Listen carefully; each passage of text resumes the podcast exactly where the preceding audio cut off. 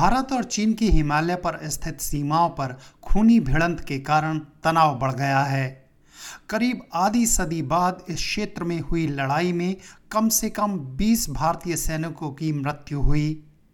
3,500 kilometre लंबा लद्दाख का ये क्षेत्र उन्नीस सौ बासठ से विवादित रहा है और अब ये विवाद रक्त रंजित हो गया।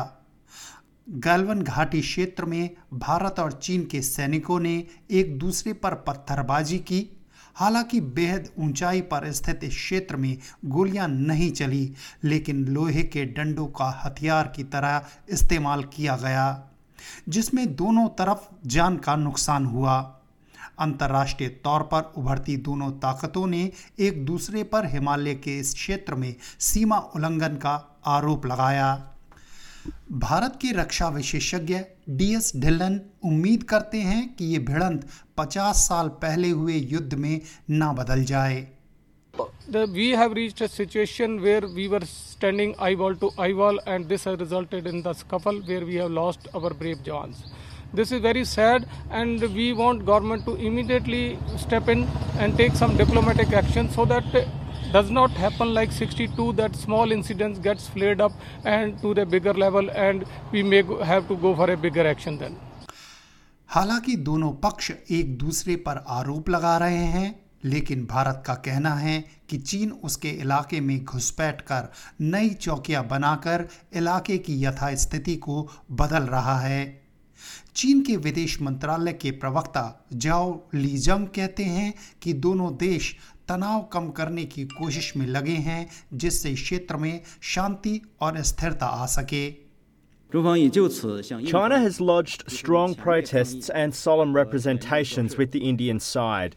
We demand that India strictly restrain its frontline troops, refrain from crossing the border, provocations, or taking any unilateral actions that may complicate the situation. उन्नीस सौ बासठ का युद्ध एक समझौते के साथ समाप्त हुआ, जिसमें लाइन ऑफ़ एक्चुअल कंट्रोल को बॉर्डर मान लिया गया। एक तनावपूर्ण शांति इस पूरे इलाके में छा गई, लेकिन आधिकारिक रूप से सीमा का निर्धारण कभी नहीं हुआ। पहले हुए हादसों को देखते हुए दोनों देशों ने पिछले हफ़्ते ही बातचीत शुरू की थी। वॉशिंगटन स्थित विल्सन सेंटर थिंक टैंक के माइकल क्लुकनमैन कहते हैं कि उन्हें आश्चर्य है कि बातचीत के बावजूद इतनी तेज़ी से स्थिति खराब होती चली गई Well, I mean, we still don't know the full story uh, as to what happened back in May uh, when these tensions first broke out. There have been uh, over differing reportage. There's been conflict, conflicting reports from both the Chinese and the Indian sides. But what I think is is extremely surprising is that we had this incident that we had very recently, where, as you noted, there were at least 20 Indian fatalities. We don't know the number of Chinese fatalities. And that's because a dialogue process had begun. There was a process in place to de escalate this crisis.